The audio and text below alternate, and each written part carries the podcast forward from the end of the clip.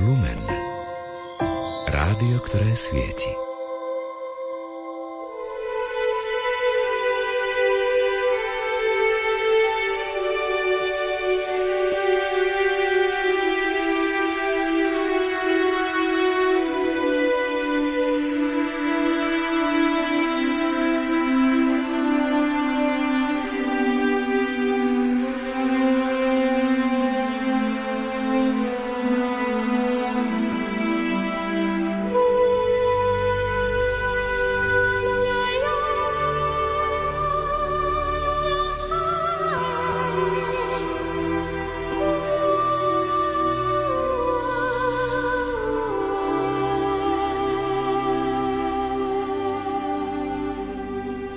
V tomto vianočnom čase k vám, vážení poslucháči, prichádzame v nasledujúcej chvíli s reláciou Adoptovala si sedem kňazov. Pani Klaudia Vargová, rodáčka z Trebatíc, žije roky v Bratislave. Mama šiestich už dospelých detí, ich po smrti manžela musela vychovávať sama. Povolaním učiteľka prežila pohnutý život, vlastné hlbšie obrátenie vo viere, no i peripetie, o ktorých sa matke, ktorá tri roky navštevovala svojho syna vo väzení, nehovorí ľahko. Pani Klaudia je však aj človekom, ktorý sa nevzdáva, ktorého viera pripomína skalu a ktorá ku všetkému v živote pristupuje tvorivo. Dôkazom je aj jej séria vlastných kníh, v ktorých cez slová svätého písma a príťažlivé ilustrácie pripomenula verejnosti biblické princípy viery, života, prosperity i vzťahov. Priznáva, že svoj život si nevie predstaviť bez pomoci druhým, preto prijala aj výzvu k duchovnému materstvu a stala sa adoptívnou duchovnou matkou siedmym kňazom. Okrem toho desať rokov pomáhala aj štyrom väzňom, no a dnes je na blízku núdznym. Ako vnímavý kresťan sa dokonca nehambí na deň svätého Mikuláša každoročne obdarúvať šoférov autobusov či električiek, v ktorých cestuje, nejakou drobnosťou. No a ani na dôchodku nezaháľa, venuje sa totiž náročnému chlebíčku, kontrole firemného archívnictva. Viac sa o tejto zaujímavej, hoci skromnej žene dozviete počas uplynulej hodinky z nášho vysielania. K relácii vás pozývajú hudobná redaktorka Diana Rauchová, zvukový majster Matúš Brila a redaktorka Andrea Eliášová. Želáme vám pokojné chvíle s Rádiom Lumen. Is the end? Is the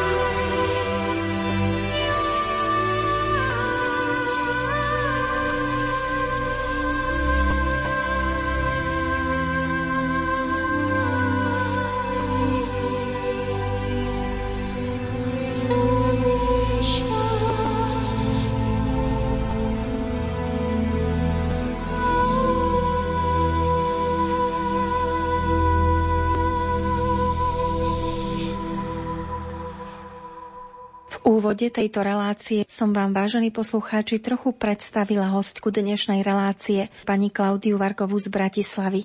A tak som naše sviatočné rozhlasové stretnutie s touto dámou začala otázkou, ako si spomína na svoje najkrajšie a naopak najťažšie Vianoce. Najkrajšie Vianoce si nepamätám, pretože úplne iný kolorit a iné zasadenie mali v rodine mojej mamy. Ja som bola najstaršia a mám teda šesť mladších súrodencov. A potom v mojej vlastnej rodine tak to boli také Vianoce niekedy poznačené práve prichádzajúcim životom. Buď e, tesne po Vianociach, alebo dokonca prostredný syn sa mi narodil na Božie narodenie. Boli týmito rodinnými situáciami a príchodmi nových životov tak poznačené. Ako si spomínate na Vianoce, ktoré ste trávili ako učiteľka? No v čase totality tak to bolo od roku sedemdesiatdva do roku osemdesiatdeväť a potom ako učiteľka mala som tie vianočné prázdniny. No a my sme ako rodina chodili do kostola, chodili sme dokonca v Bratislave, takže my sme po tejto stránke nepocitovali nejakú že problematickú situáciu, že by sa nedalo ísť do chrámu. Prezrate, čo ste sa snažili z vašich rodných Trebatíc, z rodiny vašich rodičov si odniesť do tej svojej rodiny?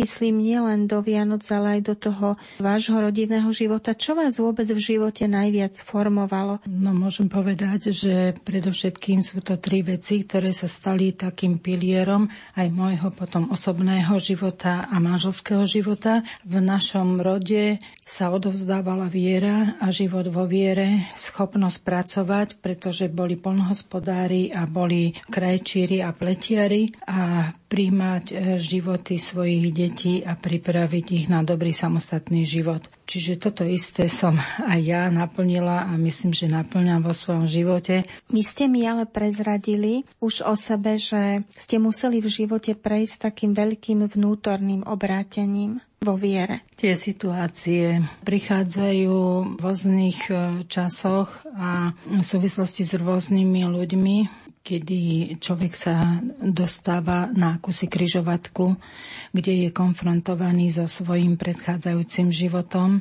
kde je konfrontovaný so svojím smerovaním, kde je konfrontovaný so svojím nazeraním na život a predovšetkým aj s určitými svojimi cieľmi a zrazu sa ocitne na križovatke akéhosi bodu. Skutočne niekedy ľudské riešenia nestačia a jedine odovzdať tú situáciu pánovi, aby on ukázal, ako ďalej v nej kráčať. Bola to situácia s mojim prostredným synom, už som spomenula, že sa narodil na Vianoce.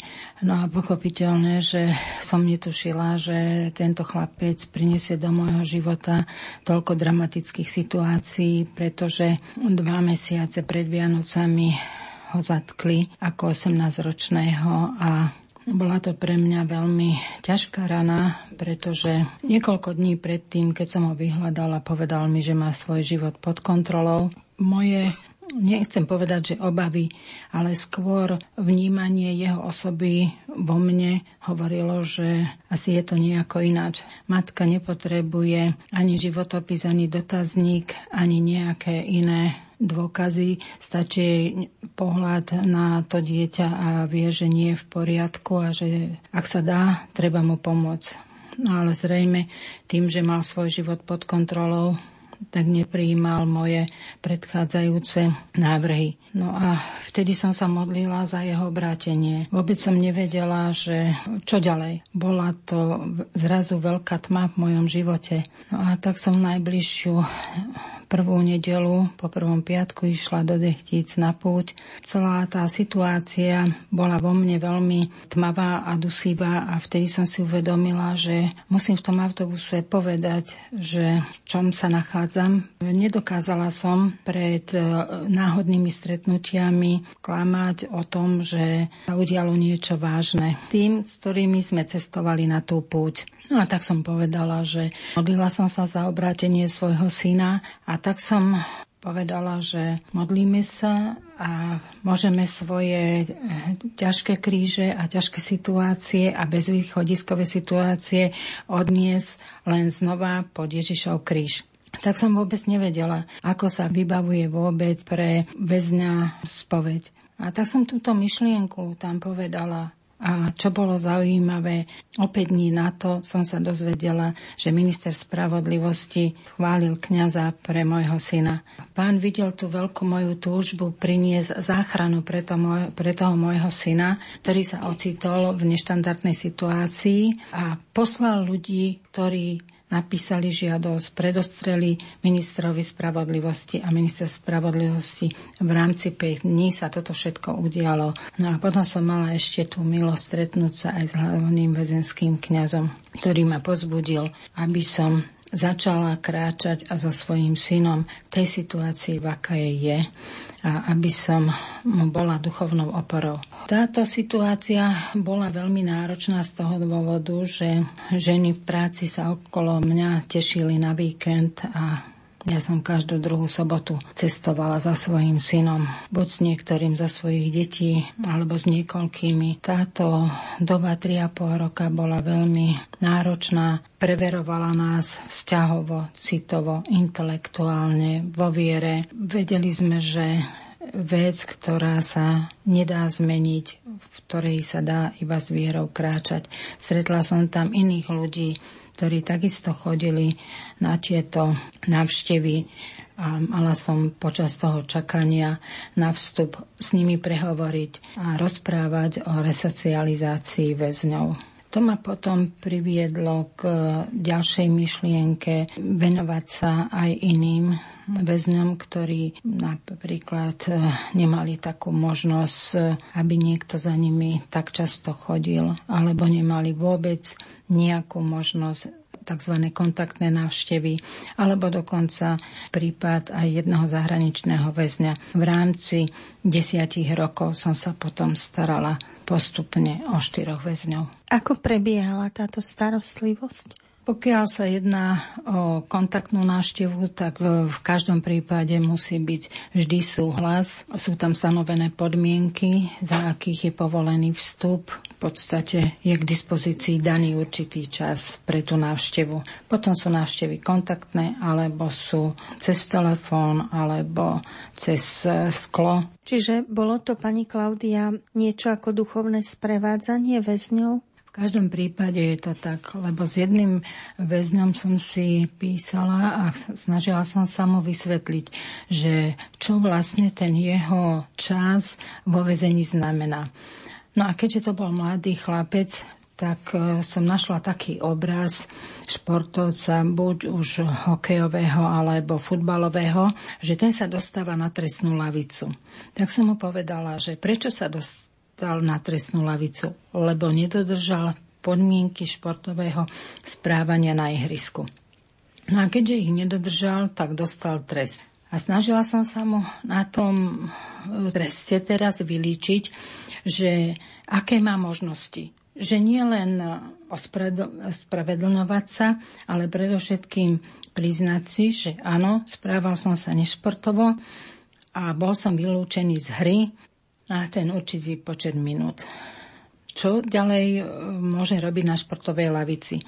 Môže teda oľutovať túto svoju situáciu a predovšetkým ide o to, aby v tejto situácii nezlorečil a má možnosť sa psychicky a citovo naštartovať tak, aby po uplynutí toho trestu bol opäť veľmi dobrým hráčom na tom ihrisku. Čo bolo najťažšie pri tom sprevádzaní väzňov v tom väzenskom prostredí pre vás? To sú rôzne situácie, lebo človek si povie, že však máme si čo povedať. Ale vzniknú situácie, kedy zrazu počas tých hodín, ktoré sú vymedzené na tú návštevu, človek si nevie s tou osobou niečo povedať. Ak som nechcela, aby to boli, bolo stretnutie, kde by som ja niečo vyčitovala, tak som sa snažila, sadila som na motiváciu. Pýtala som sa, o čo zaujíma. Čo bolo dobré, že môj syn pochopil, že má čas učiť sa. Tak som mu poslala rádio, poslala som mu knihy. On sa počas tých rokov naučil perfektne po anglicky. Čiže, pani Klaudia, vy ste sa teda dočkali toho, že váš syn sa vo väzení aj obrátil? On sa vlastne obrátil, alebo to naštartovanie jeho obrátenia začalo tou spoveďou, ktorú mu povolil minister spravodlivosti.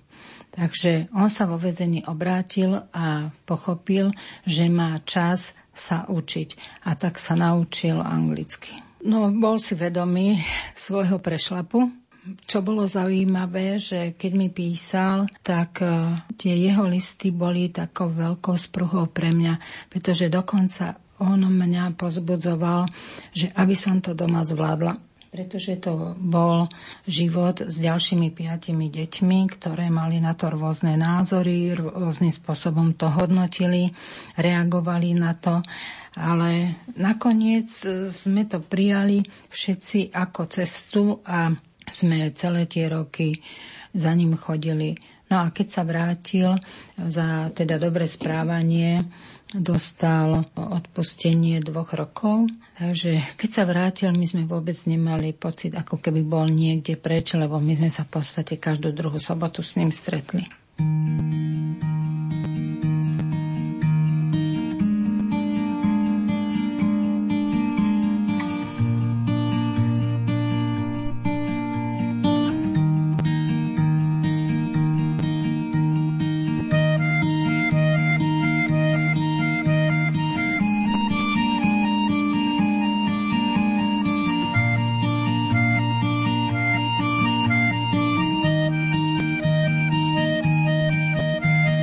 Najpevnejším mostom to sú srdcia čisté, bijú z lásky k hosťom, sú pokladom bliste.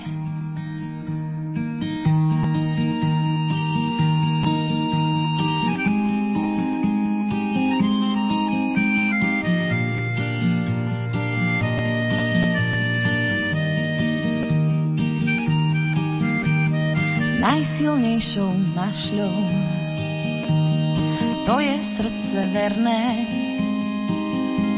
svoj poklad už našlo. Hľa, blahoslavené, voláš nás, spomene, za tebou pôjdeme do tvojich nesieme. Tiež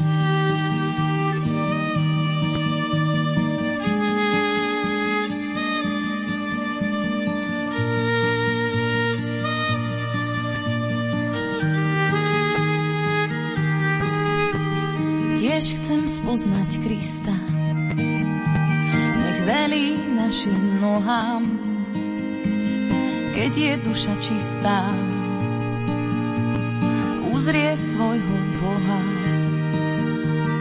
Tam, kde vchádza svetlo, odchádzajú tiene, srdce poklad stretlo. Hľa, blahoslavené, voláš nás po mene, za tebou pôjdeme do tvojich rúk, srdcia nesieme. Voláš nás po mene, za tebou pôjdeme do tvojich rúk. Voláš nás po mene, za tebou pôjdeme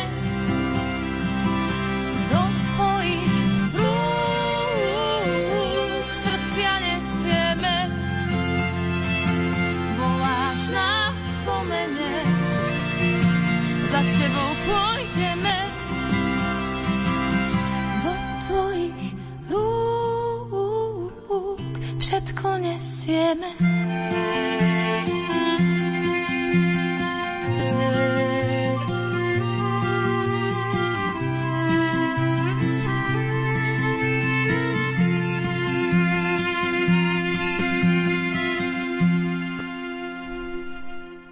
My tu máme pred sebou aj fotografiu práve z obdobia, keď jedno z vašich detí bolo vo väzení a dokonca je to fotografia z obdobia Vianoc.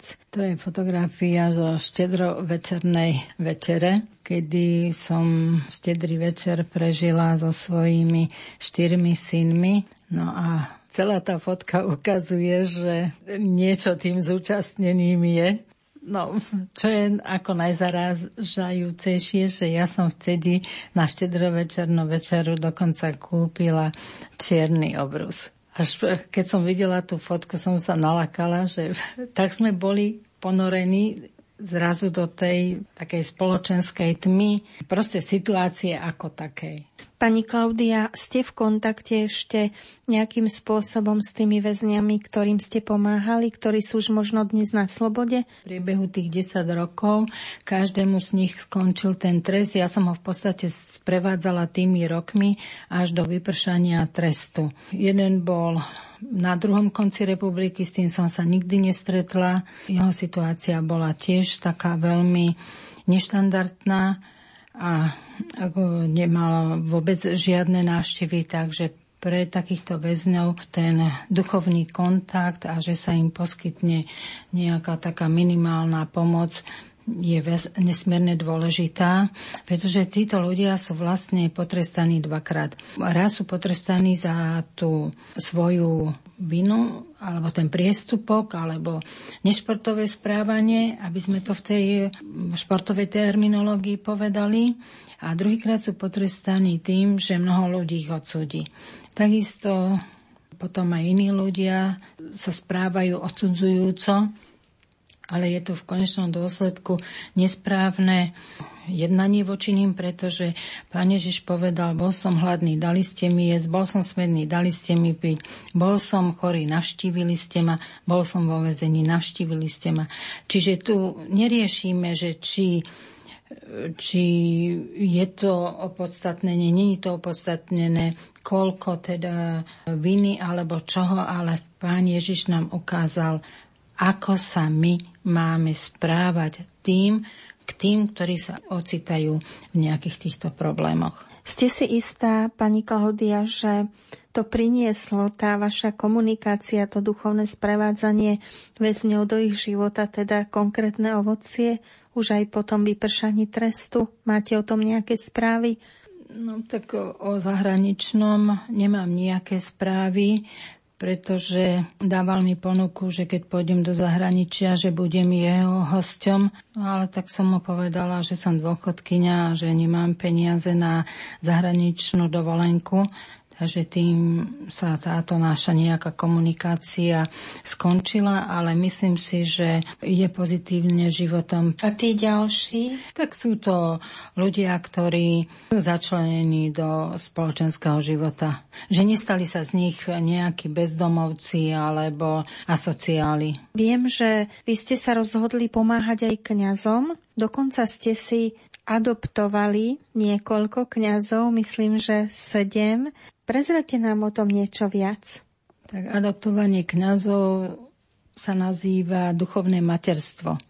O toto duchovné materstvo ma požiadal jeden kňaz pre ich diakonov. Ja som spočiatku o takomto niečom nič nevedela a určitým spôsobom som ho aj odmietla. No ale on sa nedal a znova mi položil túto takú výzvu, že aby som si adoptovala ich seminaristov. Tak som nakoniec súhlasila a keď som prišla domov, zostala som v takom nemom úžase, že slúbila som niečo, o čom nič neviem. Tak som začala opäť študovať čiastočne túto problematiku a duchovné materstvo spočíva v tom, že si duchovným spôsobom adoptujem budúceho kňaza a sprevádzam ho svojimi modlitbami, obetami, alebo ak je to možné, aj konkrétnou pomocou. Môže to byť finančný príspevok na jeho štúdia. No takýmto spôsobom som si najprv adoptovala ich päť seminaristov, ktorí vtedy končili, pretože to boli reholní seminaristi z jednej rehole. A potom som mala tú možnosť, že keď mali vysviacku a následne primície, tak som sa s nimi stretla so štyrmi, lebo jeden bol zahraničný. Mali sme možnosť si tak urobiť aj fotku o tomto našom ako duchovnom vzťahu. Potom som si uvedomila, že tých päť je málo, pretože hovorím, tak mám šesť detí, treba si adoptovať ešte šiesteho. A nakoniec som si uvedomila, že potrebujem ešte aj toho siedmeho. Mám duchovné materstvo pre siedmých kňazov, za ktorých sa modlím, prinášam obety, alebo ak mi je to možné, tak tú finančnú podporu. Mám možnosť sa s niektorými z nich raz do roka stretnúť. Pochopiteľné, že duchovné materstvo nie je viazané na nejaké záväzky, ktoré by sme nedokázali splniť. Je to v podstate duchovné sprevádzanie kňazov alebo budúcich kňazov na ich povolanie. Aj prezradíte, ktorej reholi ste takto pomohli? Ja by som to nechcela konkretizovať, pretože... Necítite potrebu? Ja necítim potrebu, nepotrebujem to mať vyvesené na nástenke. Je to môj taký duchovný záväzok. A okrem toho som postúpila troška ďalej, že sa... osobitným spôsobom modlím za kňazov, od ktorých prijímam sviatosti. To tak berieme ako si automaticky, že však ideme na spoveď, alebo ideme na svätú omšu, alebo čo ja viem, na púť. A že teda prijímame tam ovocie tohto duchovného zamerania. V skutočnosti si vôbec neuvedomujeme, že ten kňaz alebo kňazi môžu tam prísť chorí, môžu prísť vyčerpaní, môžu prísť znechutení, môžu prísť v kríze viery, môžu prísť v najrozličnejších iných problémoch a sú postavení do služby, ktorá v ten deň môže byť pre nich mimoriadne náročná alebo dokonca keď sú chorí, aj ohrozujúci život.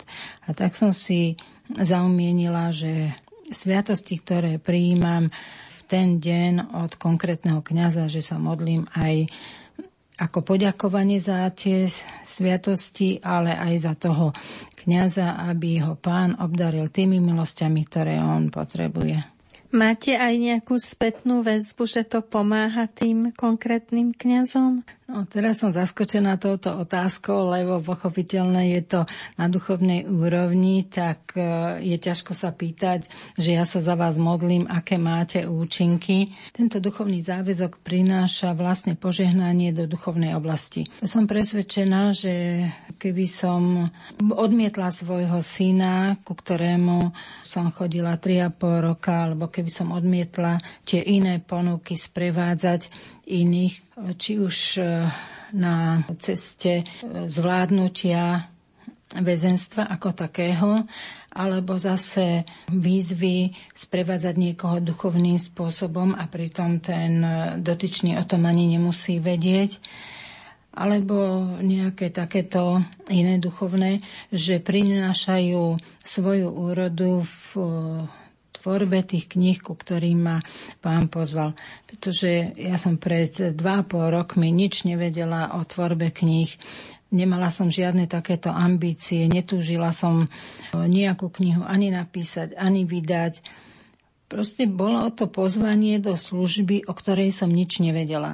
Tak ako to bolo pozvanie do služby sprevádzať svojho syna tak a potom následne ďalších troch, tak prišlo pozvanie do toho duchovného materstva, prišlo pozvanie do tvorby kníh a vlastne môžem povedať, že toto je vlastne ovocím, že som ochotná prijať tú službu, kráčať v tej službe a zvládať aj tie problémy, ktoré v tom z času na čas sa vyskytnú. Pretože keď sme pozvaní do nejakej služby, to nie je prechádzka ružovým sadom.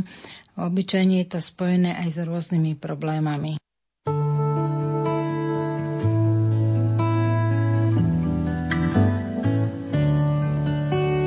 Vypýtala sa, či chcem,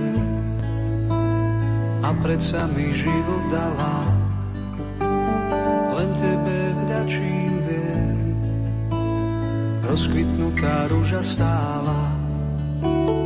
Nepýtala sa, či chcem, a privinula ma k hrudi.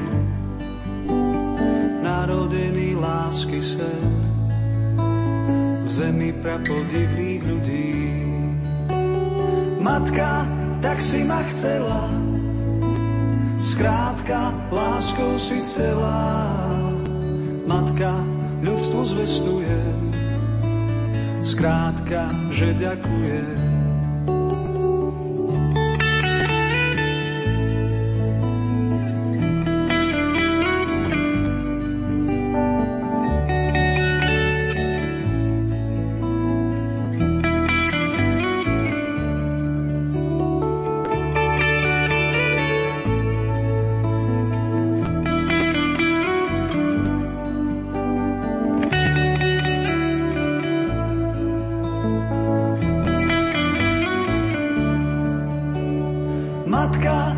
jak si ma chcela, skrátka láskou si celá.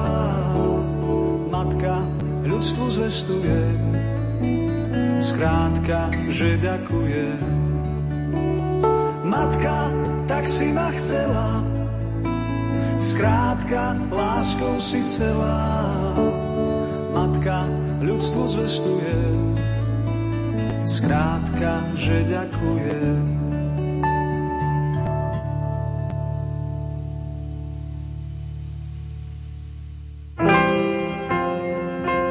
Katolícke rádio Lumen. Svetlo a pokoj do vašich príbytkov.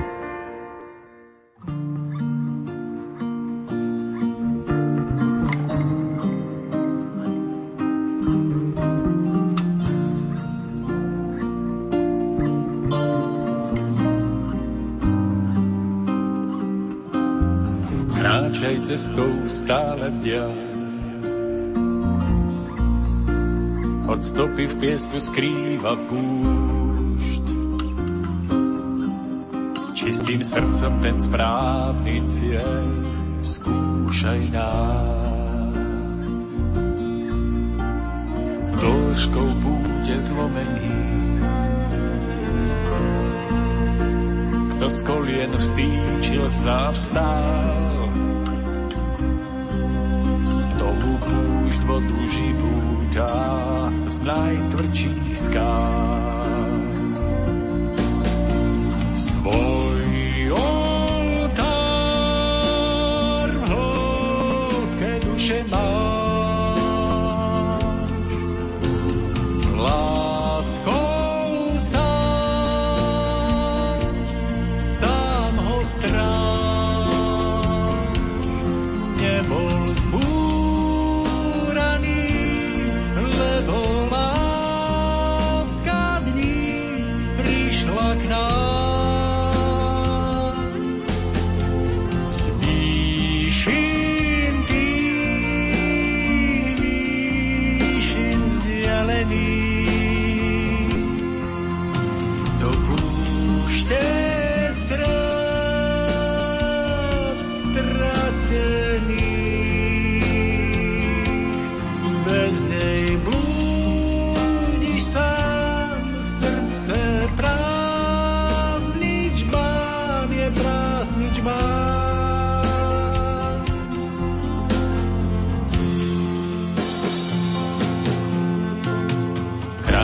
Cestou stále vdiaľ, hoď môžeš zostať celkom sám. V tvojom srdci je pútni cieľ dávnych ciest. Lúčmi slnka spálený, kto z prachu vstýčil sa vstál, púšť vodu živú dá z najtvrdších skál. Svoj oltár v hĺbke duše máš, láskou sám, sám ho stráž.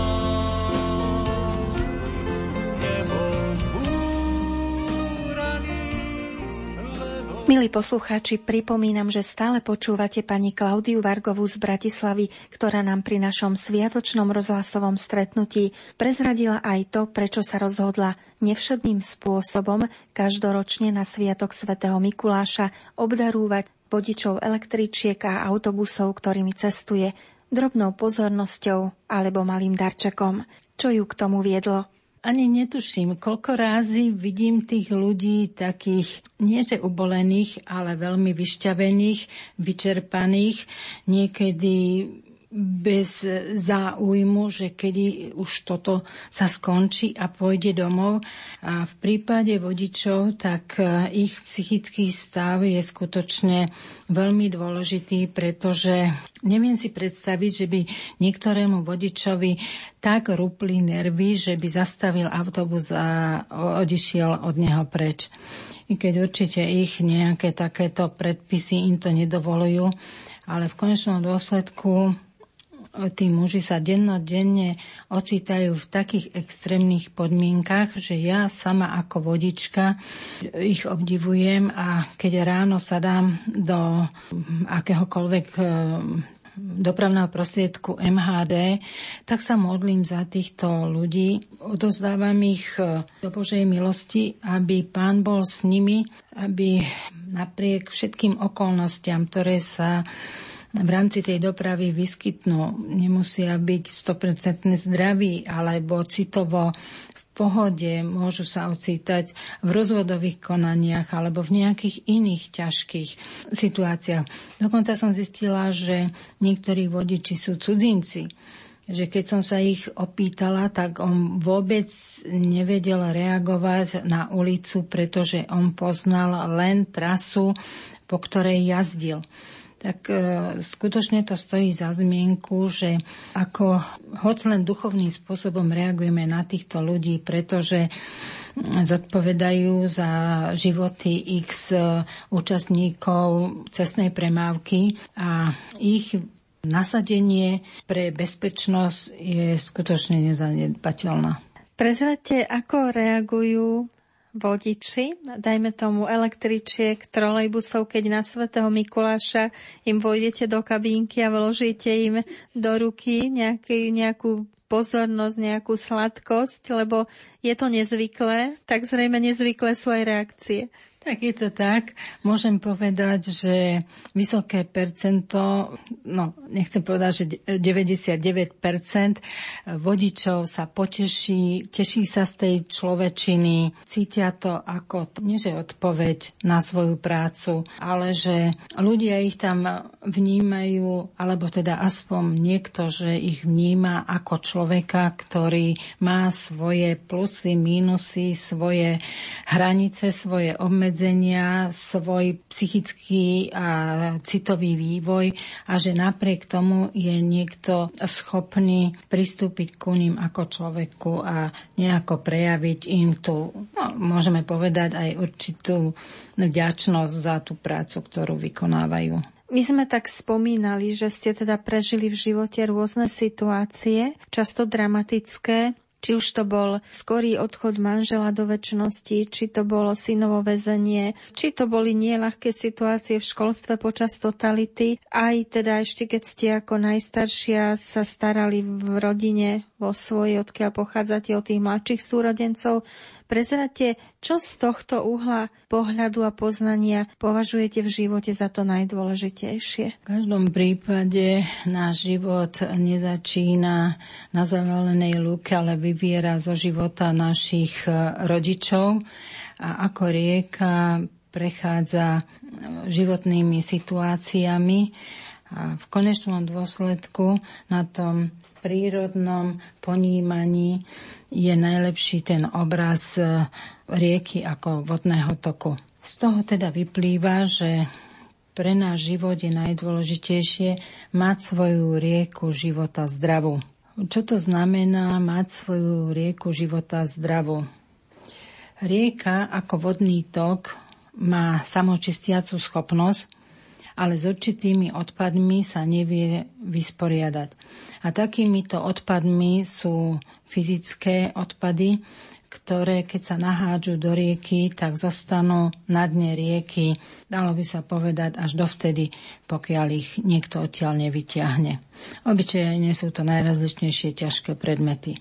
No a potom chemické znečistenie otrávi život v rieke, ryby zahynú a voda z rieky sa nedá použiť na zavlažovanie. Z toho teda vyplýva, že nekontrolovaným znečisťovaním sa z rieky stane zapáchajúca stoka. Človek môže pomôcť ozdraviť rieku tým, že na rieke vybuduje niekoľko norných stien, ktoré zachytávajú nečistoty.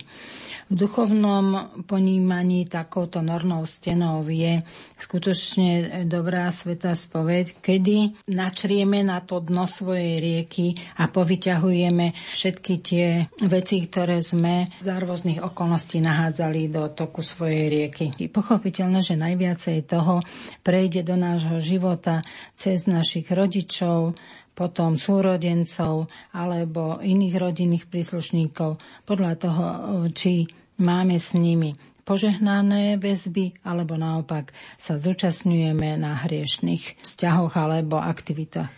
Nestačí obrátenie, ale je dôležité kráčanie vo viere, kráčanie v tom novom živote. Nekolaborovanie so zlom. Človek musí zo svojho bytu, zo svojej domácnosti odstrániť všetky modloslužobné predmety, takisto popozerať sa aj na svojom pozemku, že čo sa tam zatúlalo, ukončiť akúkoľvek modloslužobnú činnosť alebo podnikanie v modloslužbe, nekupovať a nevyrábať modloslužobné predmety. Čo považujete pre vás v živote za to najdôležitejšie a najcennejšie? Najcennejšie považujem to, že som zostala na chodníku viery celý svoj život. Najprv som sa sedem rokov liečila na neplodnosť a lekárka povedala, že nikdy nebudem mať deti. A nakoniec som prijala šesť detí, pri ktorých som nemala žiadne rizikové tehotenstvo. Čiže Boh ma požehnal deťmi, ktoré predtým ľudia okolo mňa prehlasovali, že nebudem mať. Čiže to je zaujímavé v našom živote, že sa stretávame s úplne, s úplne protichodnými reakciami. Teda ja som to tak brala, že dobre, budem sa liečiť, urobím z mojej strany všetko, čo sa bude dať a ostatné je Boží zámer. Keď som zostala s deťmi sama, najmenší mal iba päť rokov a ja som vôbec nemala pocit, že by to bola nezvládnutelná situácia. Proste som kráčala v tej situácii, ako prišla. Raz som viezla do Viedne politickú väzenkyňu a z celého toho rozhovoru od Bratislavy po juh Viedne som si zapamätala len jedno posolstvo. Nezáleží na tom, kde sa ti deti zatúľajú, ale či ty budeš na kolenách. Mohlo by sa to povedať, že toto sa týka v podstate každého človeka. Nie len toho, kto má deti, ale aj toho, kto, povedzme, je učiteľom alebo lekár takisto. Pretože my môžeme v tom svojom povolaní alebo na tom určitom úseku života, ktorý pre nás môže byť úplne nový a neočakávaný, musíme zostať na kolenách. To znamená vo vzťahu k Pánovi, pretože veľmi rýchlo sa človek potkne, keď sa nechá strhnúť davom, keď sa nechá strhnúť módnym trendom, keď sa nechá strhnúť najrozličnejšími sľubmi, ktoré sme aj za bývalého režimu sľubovali, či iskričkové sľuby, pionierské, sväzácké sľuby. A dnes by sme sa mali oslobodiť od týchto sľubov. Takisto tí, ktorí vstúpili do komunistickej strany. Bolo to vyjadrenie vzťahu k organizácii, ktorá nebola na Božom princípe a nebola Bohom ustanovená.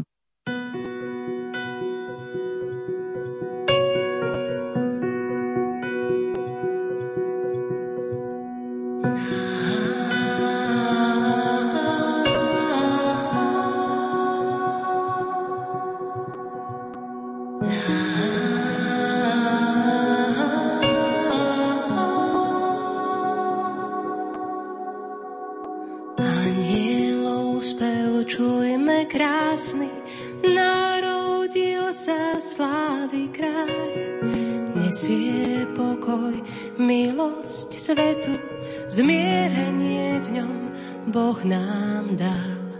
Radujú sa nebesá, či ti srdce neplesá. Slávou znieje nebo zem, Krista víta Betlehem. Slávtiež duša, Boha chváľ, narodil sa slávy kráľ.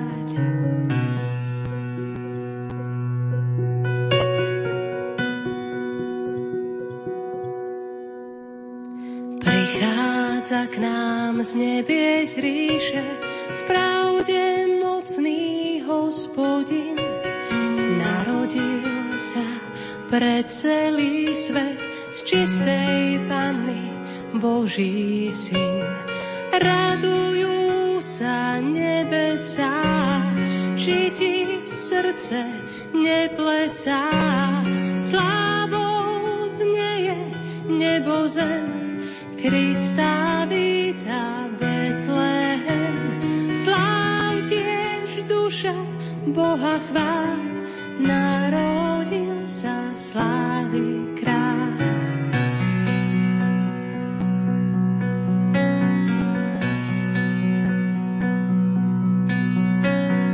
Prichádza k nám knieža mieru, spravodlivý, mocný kráľ. Nesie darom svetlo spásy, premáha tmu strach i žiaľ. Radujú sa nebesá, či ti srdce neplesá. Slávou znieje nebo zem, Krista víta Betlehem. Sláv tiež duša, Boha chvál, narodil sa slávy kráľ.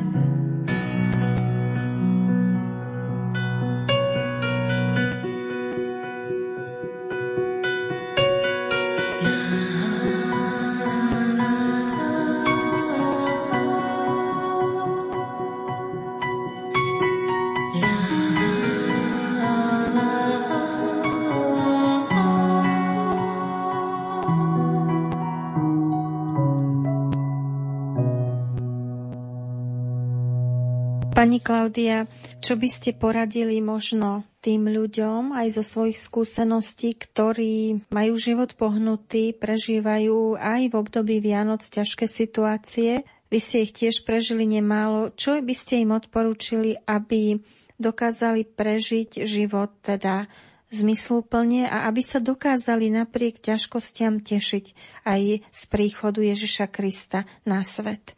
Ťažko povedať nejaký zaručený recept. Tie okolnosti nášho života sú ako mozaika. Nestačí riešiť len jednu časť, ale je to taký, by som povedala, že určitý organizmus, ktorom treba zároveň riešiť viacej vecí. Najdôležitejšou vecou je, že sa vrátim k Otcovi. Ak je to ako mnou zavinená situácia, do ktorej som sa dostala, tak návrat k Otcovi. Jedine úprimný návrat k Otcovi je začiatkom riešení, pretože Pán Ježiš povedal, bezo mňa nemôžete nič urobiť. Ak my hľadáme len finančné riešenia, rôzne očakávania od ľudí, alebo keď čakáme na nejakú pomyselnú výhru, tak niečo sa z toho môže vyskytnúť alebo zrealizovať, ale v konečnom dôsledku je to otroctvo kráčania za snami alebo nereálnymi snami a nereálnymi túžbami. Najistejšie je návrat k Otcovi. Boh nepotrebuje náš návrat. Kto potrebuje vrátiť sa k Otcovi, to sme my. My vieme, že každá vec je viazaná na splnenie určitých podmienok. Môžeme si to povedať v takom finančnom svete. Dennodenne počujeme reklamu, že je hypotéka za takých podmienok a za takých podmienok. To znamená, že keď splním podmienky, tak dostanem hypotéku. Keď som zodpovedný platič hypotéky, tak dokonca mi vrátia ešte aj čas úrokov, ktoré vznikajú po dobu splácania tej hypotéky. Čiže toto by sme mohli takýmto spôsobom si preklopiť aj do toho duchovného nášho života, že návratom k Otcovi získame to najdôležitejšie spoločenstvo, ktoré potrebujeme. Pretože ak nemáme uzdravený vzťah k otcovi, tak aj naše ostatné vzťahy sú pošramočené, buď sú napäté, alebo sa nechceme s tými ľuďmi stretnúť, nechceme začať riešiť veci, ktoré treba oni zavinili voči nám. A môže to byť rôzne iné takéto situácie. A na záver váš vianočný vinš pre poslucháčov Rádia Lumen. Ja by som zacitovala z jednej svojej básne. Vianoce sú s príchodom do Betlehema, alebo je to miesto súpisu. Jozef a Mária sa ocitli v Betleheme v neštandardnej situácii a rešpektovali cisárov rozkaz súpisu. A v konečnom dôsledku zažili veľmi dramatickú situáciu, kedy neboli prijatí vlastne svojimi rodákmi, s tými z toho mestečka, v ktorom sa narodili, z ktorého pochádzali. A tak aj my sa na Vianoce vraciame do toho pomyselného Betlehemu našej rodiny a je to miesto súpisné. Miesto tých členov rodiny, ktorí tam patria do tej rodiny. A preto by to zároveň mal byť čas návratov, čas e, rozhovorov a prijatia tých, ktorí sa zatúlali, tých, ktorí sa ako si stratili z nášho dohľadu, alebo ktorí sa ocitajú v nejakej inej situácii. Ježiš povedal riešenie, že my máme urobiť krok k tým, ktorí sa ocitajú v problémoch.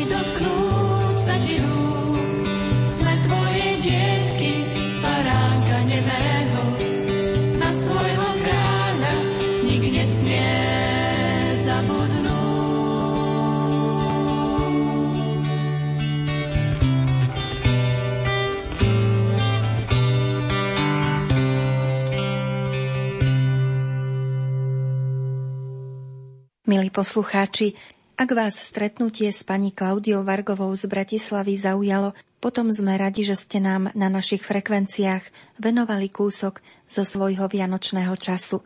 Na relácii nazvanej Adoptovala si sedem kňazov spolupracovali zvukový majster Matúš Brila, hudobná redaktorka Diana Rauchová a autorka relácie Andrea Eliášová. Pokojné sviatočné chvíle Pánovho narodenia pri našich ďalších programoch vám všetkým.